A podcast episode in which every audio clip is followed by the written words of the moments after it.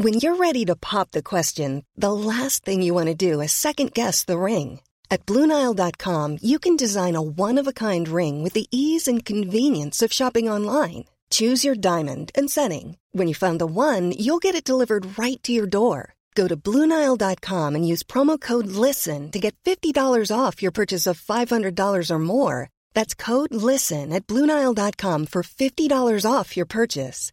Bluenile.com code LISTEN. I'm Sandra, and I'm just the professional your small business was looking for. But you didn't hire me because you didn't use LinkedIn jobs. LinkedIn has professionals you can't find anywhere else, including those who aren't actively looking for a new job but might be open to the perfect role, like me. In a given month, over 70% of LinkedIn users don't visit other leading job sites. So if you're not looking on LinkedIn, you'll miss out on great candidates like Sandra. Start hiring professionals like a professional. Post your free job on linkedin.com/people today. Welcome to Talking Business, a podcast produced in Melbourne, Australia. The podcast is available on the Acast site, my own website, the Apple Podcast Store, or wherever you go to get your podcasts. Or you can get it at the Business Acumen website at www.businessacumen.biz or a banking day.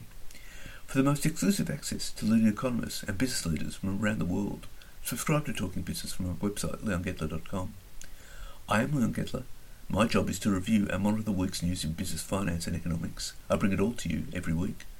This is episode number 24 in our series for 2023, and today's date is Friday, July the 14th. First, I'll be talking to Scott McKinnel, the Regional Manager for Tenable, to talk about website security. And I'll be talking to EY economist Cherelle Murphy about the economic outlook for the new financial year. But first, let's talk to Scott McKinnel.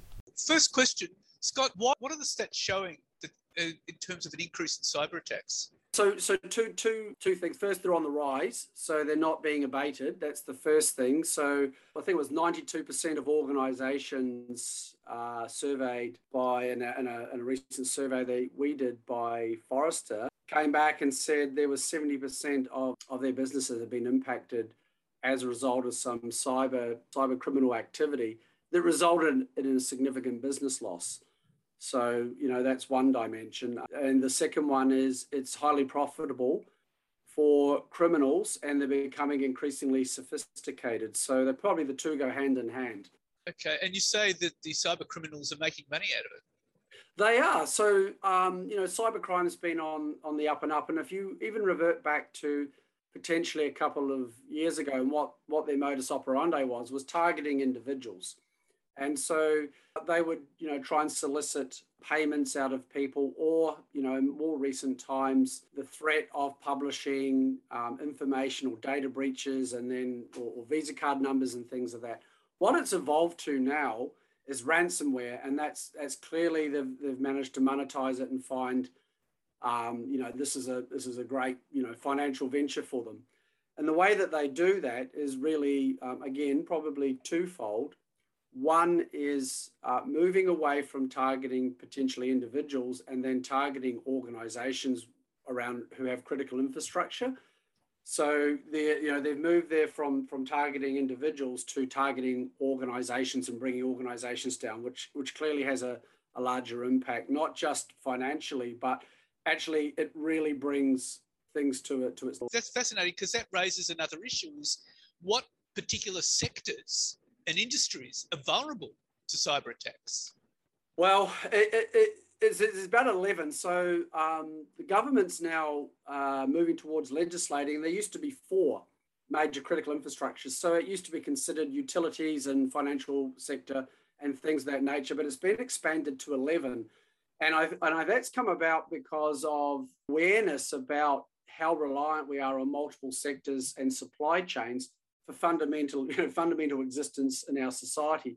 So you now have got um, food supply, you've got water, you've got electricity, you've got financial sector, you've got hospitals, healthcare, and anything where if you actually stop and pause for a moment and think, if these organizations and services are to halt, there's a major impact to society. And that's the new the new vector that that cyber criminals are targeting and, and people think oh it's unscrupulous and it's awful i mean you have to remind them these are criminals they don't operate like you and i do so anything where they can create havoc and harm, and the larger the impact, the more likely they are to extort um, ransoms from people. And this is this is what's happening.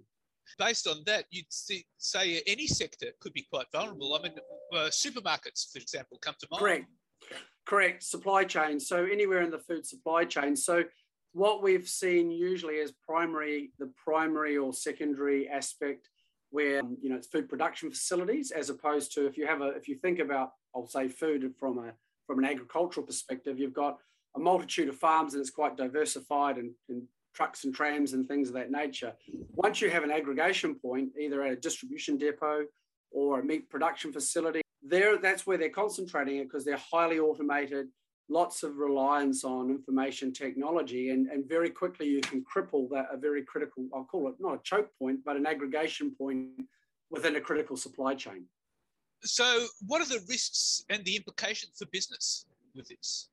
The risks are um, you're going to find yourself, or organizations could find themselves in a situation where if they don't have some form of plan or, or a process or a policy, call it whatever you will, when they're brought to their knees, the first thing is, and, and, and I'm going to focus on ransomware because this is what's, you know, the, the issue of the day, is you find yourself being extorted and not being able to work, like literally not being able to function. And, and again, there are plenty of uh, examples in the public domain of washing machine manufacturers, producing facilities, meat producing, oil and gas, literally stop working. And then they're, the, they're faced with the prospect of, which is not a great prospect of, I, you know, this is the ransom that's that, that they're being demanded. Do they or don't they pay it? Because there's a general philosophy. In fact, has moved beyond that. The government's very clear about not paying ransoms because it just perpetuates the issue. So now you you you've got the situation where you're literally not not functioning. This could be measured in millions of dollars a day, an hour, a minute, depending on on the on the nature of it. Which in of itself, trying to restore yourself back to uh, an operative state is the first dilemma, and then the second one is if we or do we choose to pay the ransom, and if we do, does that actually improve our posture? So that's the risk that's posed to people being brought to their knees, which in of itself is not great and then what path do you take to do restorative activity? And so we're very big advocates of the way the government is moving and the way that the, the trend is for you know the extortion around ransomware and releasing publicly identifiable information it's all about prevention you know and, and the crazy thing is leon is most of the exploits that these cyber criminals use have been out in the wild for ages and are easy to fix and remediate you know they're known exploits known vulnerabilities and the ability for organizations to put in controls and, and multi-factor authentication has been around for years and years and years. So it's not like these are necessarily super sophisticated attacks in most instances. People just get caught in the wild because they haven't done the basic hygiene properly. I mean, that, that raises a question. I, mean, I can see what the government's doing, but what can individual businesses do in terms of developing strategies and uh, plan Bs um, one, one of the curious things is, um, you know, in a, in a survey we did you know, about 12 months ago was, um, and, and we've observed this in the market ourselves, the boards are very aware that they've got, you know, they've got, you know, a cybersecurity risk. I think to talk to most people, the lay people now in, in commerce, they would understand it. It's a, it's a major, major risk. So you've got the people at, at the, I'll call it the directors level and, and the highest echelons who understand the requirement for compliance and the implications of their services being taken offline at one end of the spectrum. And then at the very end of the, of the other end of the spectrum, you've got the, the very technical practitioners that understand all the risks at a technical level. And where there's where we see issues um, is between the technical practitioners who understand what actually needs to be done and the very highest echelons of commercial people and directors that know something needs to be done. And then there's this mismatch in the middle of communication. And often when we go there, so is okay, who's responsible operationally for you know mitigating risks, doing remediation, triaging, allocating funds, standing up a cyber maturity program? And there's this kind of swirling mess right now because historically uh, people have seen it as being a technical issue in the domain of it, and they're only tasked with doing what they can. Um, and so what people could probably do to answer your question is having a clear understanding, lines of communication, and setting up either a framework, a governance policy, having a, an awareness throughout the organization of this is a business risk now, not, a, not an IT issue or an IT risk, and treating it like you would with occupational safety and health or other major elements of people, you know, a risk of a business that, that they generally have policies, procedures, educational awareness, business continuity plans, remediation plans, and things like that. And just and, and just do that. So you know, I've given you a long-winded way, but the issue is the disconnect between high-end and, and technical practitioners and people trying to push it as a and, and treat it as an IT issue.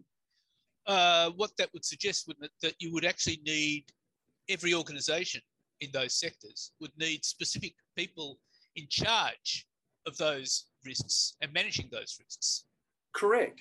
Again, at different levels throughout the organization, it, it wouldn't necessitate that people need to have a deep, sound knowledge of cyber because, you know, the way that a board member is going to look at cyber risk, they're going to look at probability, you know, probability extent and everything as, as a risk number. But as you cascade down the organization, you are correct. Is somewhere in, in that, I'll call it, you know, line of command, there needs to be a continuity of responsibility fit for purpose for what you know their expertise and competencies are and what they should be looking at and there's a big disconnect in that at the moment which means you need a specific team actually to handle yeah yeah like you know I'll, I'll, draw some parallels to people that do it. Like the business and the the financial community are quite across this and to a lesser extent critical infrastructure because they're used about continuity of power and you know things going bang and thing. But i'll i'll, I'll financial sector be, and because they're often the first movers and they understand risk financial risk APRA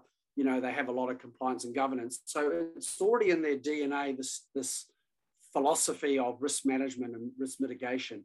And so they pivot really well. They stand up committees, they have boards, um, they have business continuity plans, they have well funded programs of work, they have traffic light systems as it's being delivered, you, you know, and so and such forth. So, you know, I can revert back to even six or seven years ago where, where, where it really moved in the Financial Institute, where cyber security risk used to be on a board agenda item. I knew this for a fact that used to be, you know, um, on the general risk risk um, committee as, a, as an item that was addressed maybe once a month.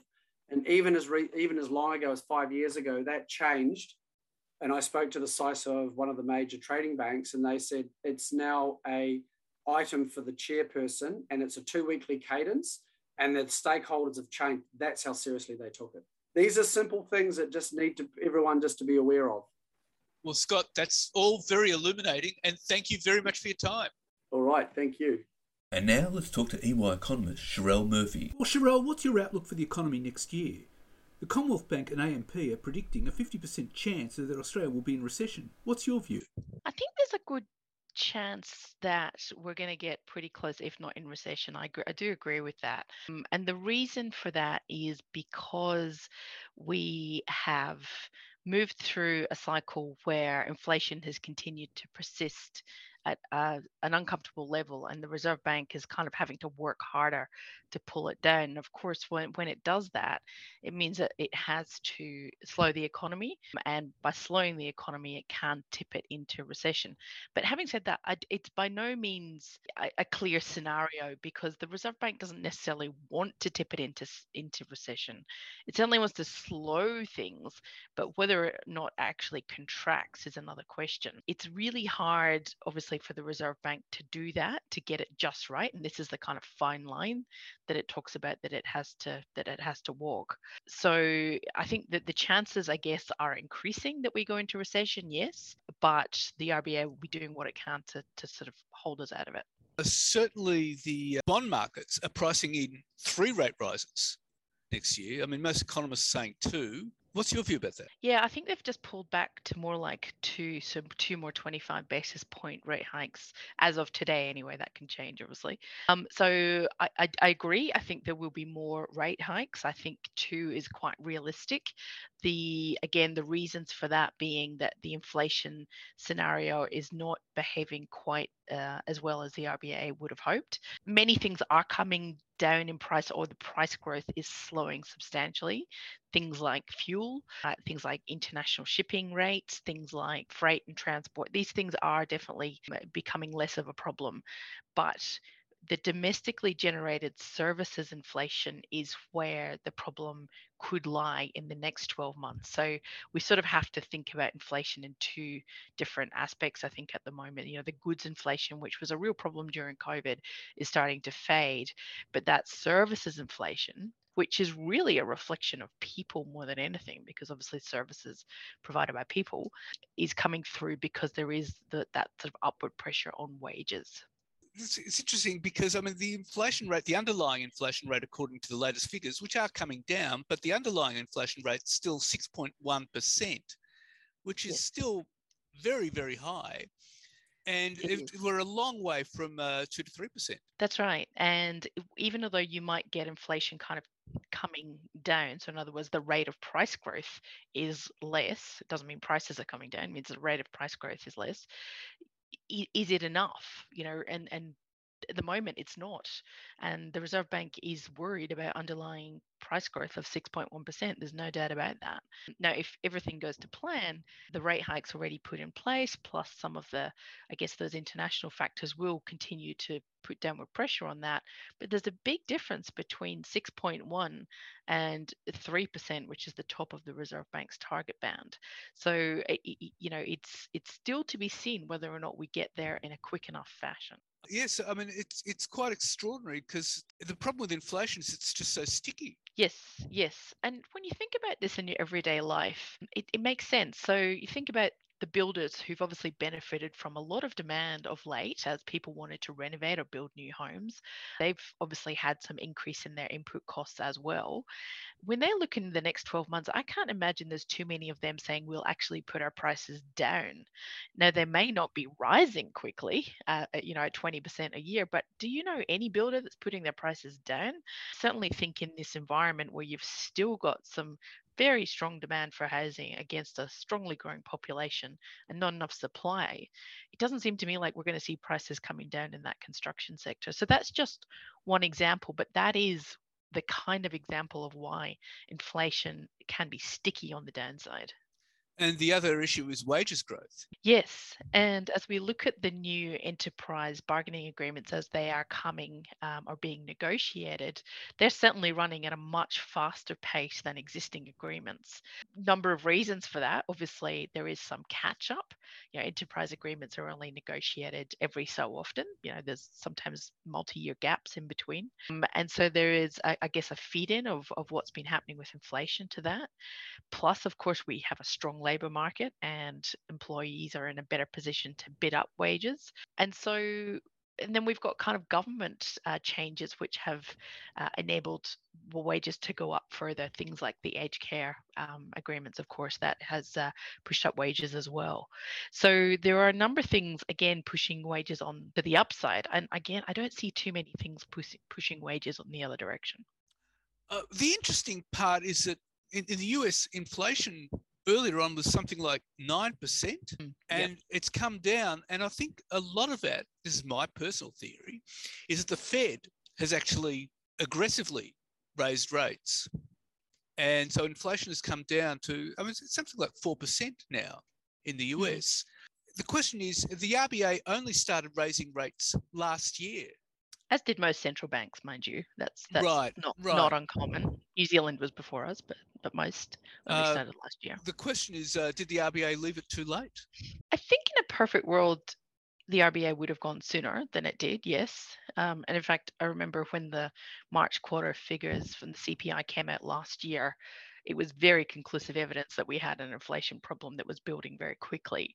And had they preempted that, then they would have gone sooner than they did.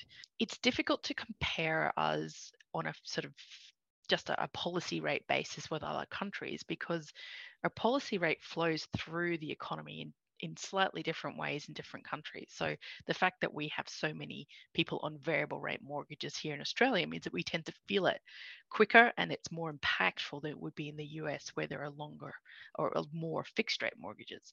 So, you know, it's not really a very good like for like comparison, that policy rate. So we have to be careful when we think about that.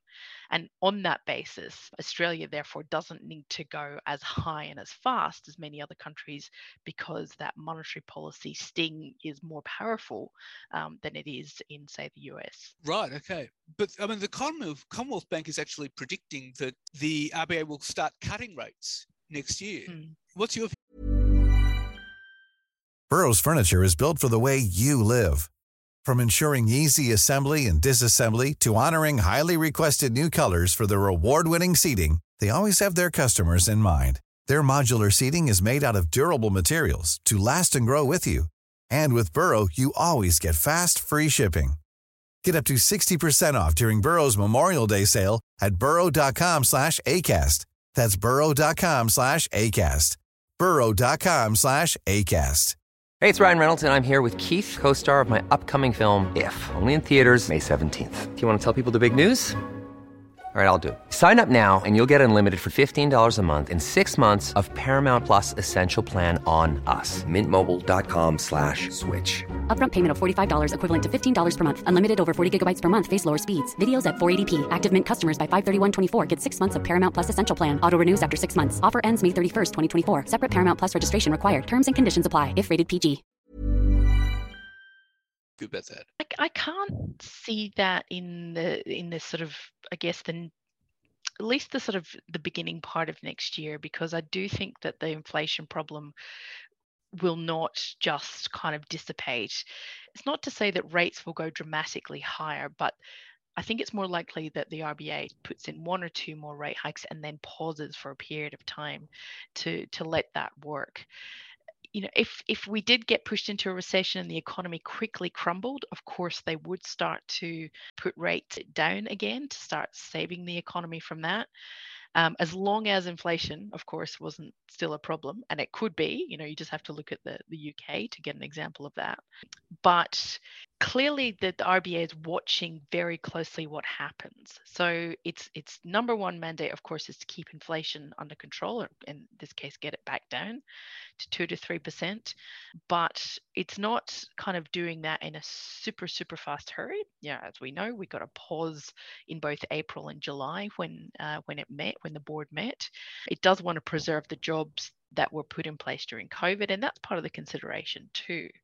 So I think the RBA is going to sort of go a little bit more softly from here, and hopefully that means that we're not in the scenario where there is, you know, a recession which they quickly have to reverse course. Right. Okay. But uh, the issue too is that I mean the, the RBA will have a new governor, and the mm-hmm. new governor will want to show their inflation fighting credentials. And I would imagine, though, that the stickiness of inflation means, as you say, I mean, it's not going to recede that quickly. So, how long do you think we'll have this inflation problem for? Will this be till 2025?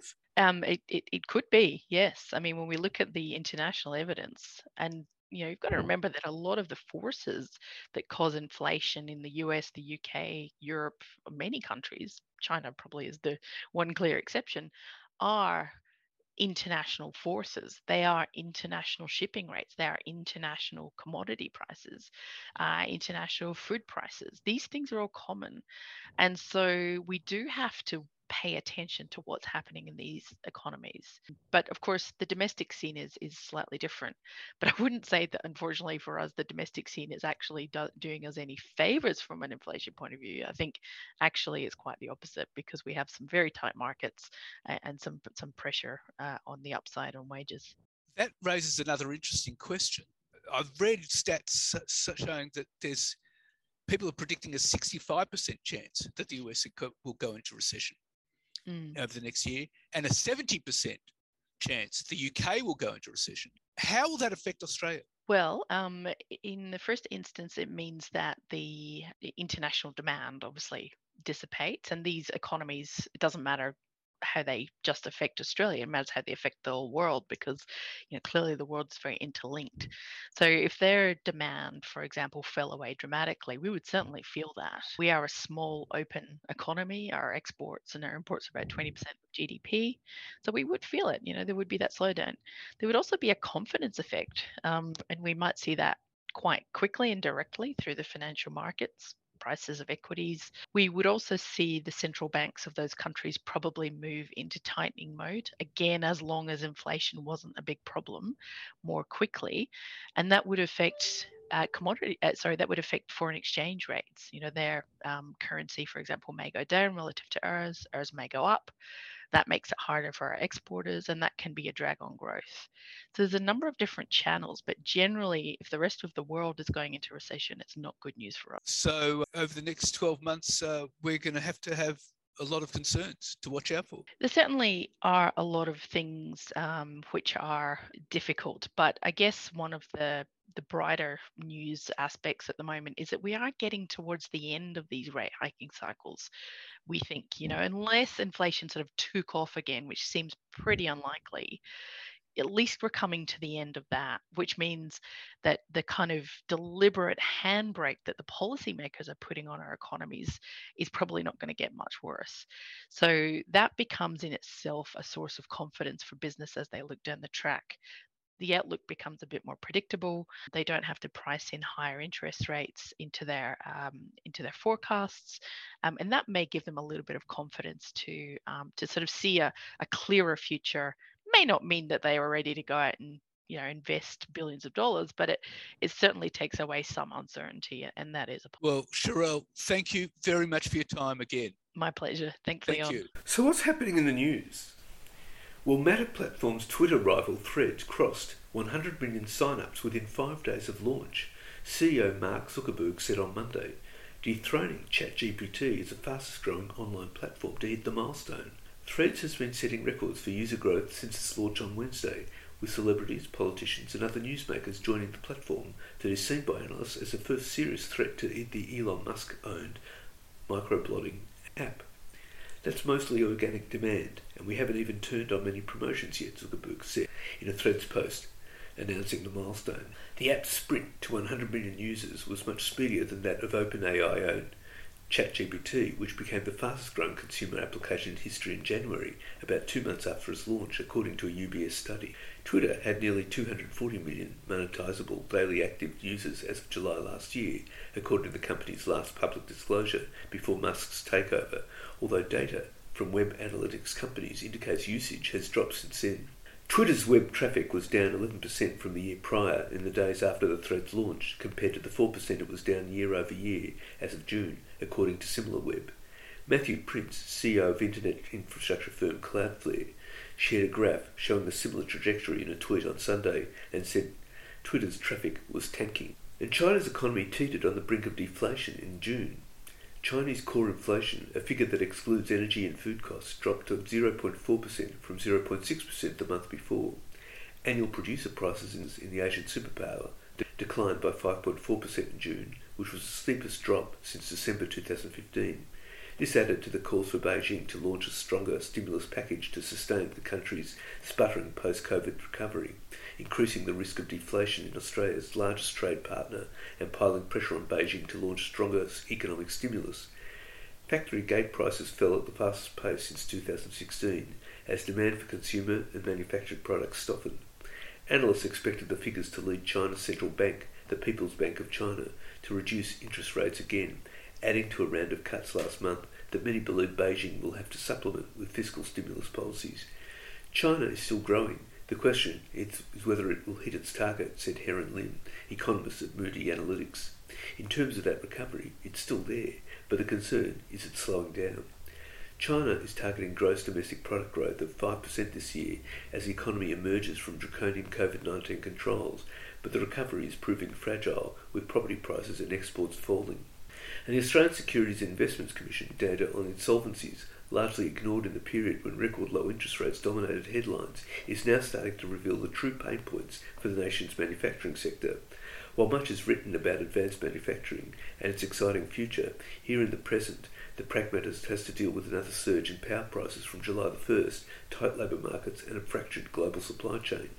Manufacturing companies entering administration for the first time jumped 94% to 93 from 12 months earlier when 48 businesses had been tagged on ASIC registers as entering administration. Despite an increase in earnings for the manufacturing sector, up 7.3 billion, 17.8%, according to the latest Australian industry report from the, from the Bureau of Statistics, pressure on margins is clearly evident in the ASIC data. The most recent June quarter data represents a 119% increase from the September 2021 period as ASIC changed its releases to incorporate going concerns entering administration for the first time. A cursory of major manufacturers such as Caltex, CSL, and Amcor operating in Australia and with significant overseas footprints are benefiting from a weak currency, with Australian dollar trading around US 66.2 cents. This in stark contrast to the FX impact just over a decade ago, when the manufacturing sector, having to contend with a mining boom fueling the dollar to highs of US $1.20, saw the competitive advantage that smaller manufacturer exports had historically enjoyed eroded. The hawkish posturing of the US Federal Reserve Chair, Jerome Powell, may have provided a more accommodating foreign exchange rate, but has not been able to ameliorate the rise in insolvencies around Australia's industrial base, no doubt a cause for concern for policymakers in Canberra. Nationwide, New South Wales recorded 28 companies entering administration and 22 businesses in Victoria, a 100% increase on the same period 12 months earlier. In Queensland, 25 manufacturing businesses appointed administrators, while Western Australia recorded 8. In the West, favourable business conditions, notably an iron ore price hovering at US $100.10 a tonne, provided a positive headline, but demand for workers remains a challenge. Prior to the temporary insolvency protection rules implemented by the former Morrison government, the September quarter, typically a busy one for the administrators, is set to reveal which businesses limped to the end of the financial year and could not get up again for another 12 months. While former Treasurer Josh Frydenberg was a noted fan of US-style Chapter 11 bankruptcies in adopting debt restructuring for the companies, the downside for small operators is a cost associated with such filings. Once the lawyers are involved, it is hard to come back. And consulting firm PwC has decided to repay in full the nearly $1 million it had received to evaluate the RoboDebt scheme in a move welcomed by Government Services Minister Bill Shorten. In 2017, the Department of Human Services hired PwC to examine the scheme and provide recommendations in a final report with an agreed fee of $853,859 excluding GST, but the firm never handed the department its final report, instead providing a PowerPoint presentation. PwC Acting Chief Executive Tristan Stubbins said the firm had decided to hand back the fees following the Royal Commission's final report. Following the findings of the Royal Commission review into the robo-debt scheme, we do not feel it would be appropriate to retain the $853,859 fee for work carried out for the DHS on the matter, she said in a statement. Government Services Minister Bill Shorten said it was better late than never. Shorten had directed his department to ask PwC for a refund of part or all of the fee to be returned. It is unclear whether the department had contacted PwC before the firm offered to return the money. In the Robodebt Royal Commission final report, Commissioner Catherine Holmes, SC, said the letter of engagement between the department and PwC required the firm to set out key recommendations in a final report. No report was ever delivered, and instead a PowerPoint presentation was made to the Minister for Human Services on the 22nd of May 2017, she said. And former top public servant Kathryn Campbell went on leave from her $900,000 a year job with the Defence Department last week, a day before the Robodebt Royal Commission made damning findings against her. There are now doubts within Defence over whether Campbell, who now advises the government on the AUKUS project, will return from leave after the Royal Commission made a range of scathing findings, including that she repeatedly failed to act when the scheme's flaws and illegality became apparent. Bill Shorten said he didn't want to comment on specific individuals in the public service, as that would be dealt with by other jurisdictions and other people, but Shorten said he understood the general sense of the anger from robo-debt victims. They feel that people have got away with it, he said. I just want to assure them that they haven't got away with it. Senior defence sources confirmed that Campbell was on leave from a role with Defence on Thursday and Friday, as the damning findings were handed down by Royal Commissioner Catherine Holmes SC. Campbell served as Secretary of the Department of Human Services between 2011 and 2017, the period in which the illegal income averaging scheme was introduced. The Royal Commission found that Campbell kept the true nature of the averaging scheme secret when advising Cabinet because she knew then Social Services Minister Morrison wanted to pursue the program. It also found Campbell deliberately instructed her own legal team to discontinue a request for legal advice on the scheme and that she shelved a damning $1 million audit by PwC into the welfare crackdown just as it was about to finish because she feared its contents would be damaging. Multiple senior members of the Albanese government and the public service who were not authorised to speak publicly said they believed Campbell would have to resign from a role with Defence or would eventually be forced out. At the law firm that led the $1.8 billion robo-debt class action is potentially weeks away from launching a new case against former coalition ministers and senior public servants, with lawyers arguing victims who suffered really egregious harm have not received proper justice. Gordon legal partner Peter Gordon said he was considering filing action under the tort of misfeasance in public office and was exploring other torts in order to claim damages for victims who experience indirect financial losses and pain, suffering and distress. Mr. Gordon likened Robodebt to Australia's Watergate. It has exposed systemic dishonesty right throughout the highest levels of government that was ongoing for years, he told Radio 3AW. I hope that the government will now do the right thing by the citizens, as it has so far done consistently since its won office. Royal Commissioner Catherine Holmes' has seen scathing report published on Friday found elements of the tort of misfeasance in public office appear to exist, which has been seized on by Government Services Minister Bill Shorten. Gordon Legal has written to Anthony Albanese and Attorney General Mark Dreyfus and Mr Shorten, inviting them to discuss the potential legal action, which Mr Gordon said could be weeks or months away. Mr Gordon said lead applicants in the original class action were among those who had approached Gordon Legal to investigate whether other legal rights might be available to them.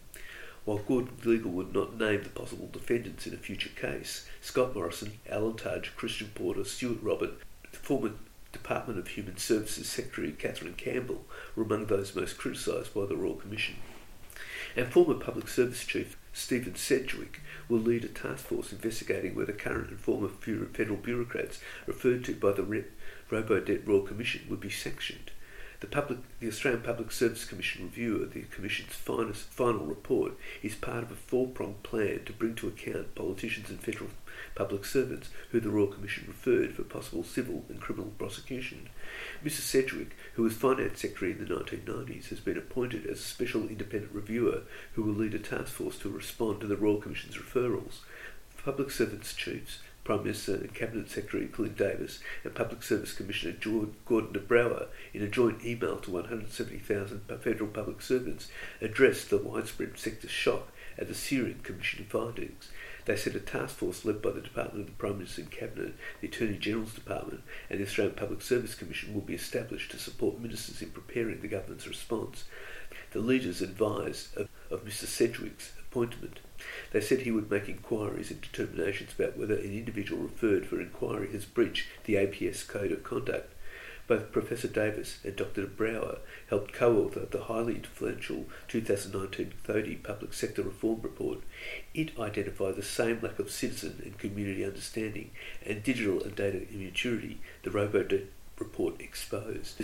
And a partner at accounting firm PwC shared confidential information with others at the firm about a 2015 government requirement for multinationals to disclose key tax details while discussing with them how to influence the tax office to gain benefits for PwC's clients. The unnamed partner spoke to a senior tax officer in July 2015 on a confidential basis and, and minutes later emailed details of the conversation to all PwC's Australian tax partners and tax director. The partner described it as an opportunity to feed in suggestions to the ATO officer which may help influence definitional interpretation aspects and or free or defer certain clients from some or all of the new measures. Most off the record, so please be discreet, the partners of the tax officer's briefing.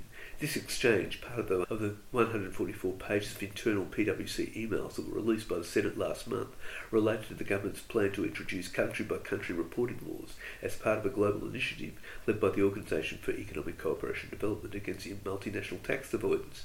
It shows that another partner of PwC had breached confidentiality at the same time. The firm's former head of international tax, Peter Collins, was leaking Treasury documents. PwC has continually insisted that Mr Collins was the only one to breach confidentiality in sharing government plans about new tax laws. But in this exchange, Mr. Collins was the recipient of the emails, not the sender. Last month, the Albanese government wound back its plans to build on the 2015 country by country reporting laws by making disclosures publicly available after strong opposition from industry, the OECD, and the big four accounting firms, including PwC.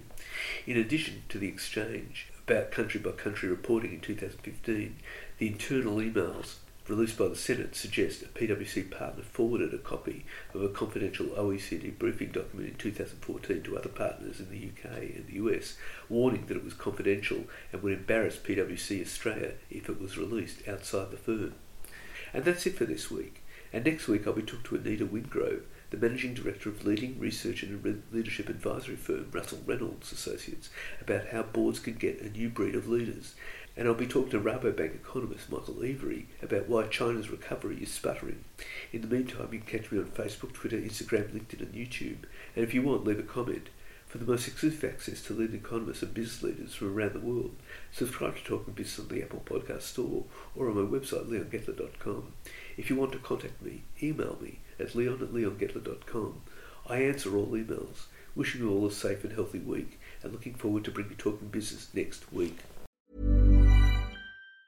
Hi, I'm Daniel, founder of Pretty Litter. Cats and cat owners deserve better than any old fashioned litter. That's why I teamed up with scientists and veterinarians to create Pretty Litter. Its innovative crystal formula has superior odor control and weighs up to 80% less than clay litter. Pretty Litter even monitors health by changing colors to help detect early signs of potential illness. It's the world's smartest kitty litter. Go to prettylitter.com and use code ACAST for 20% off your first order and a free cat toy. Terms and conditions apply. See site for details. Hey, folks, I'm Marc Maron from the WTF Podcast, and this episode is brought to you by Kleenex Ultra Soft Tissues your ally to help tackle your allergy symptoms this season. I love the change of seasons, but nobody loves pollen and all those other things floating in the air that make you sneeze during this nice weather. Kleenex Ultra Soft tissues are hypoallergenic and allergist approved. So fight back against watery eyes and runny noses without worrying about irritating your skin. For this allergy season, grab Kleenex and face allergies head on.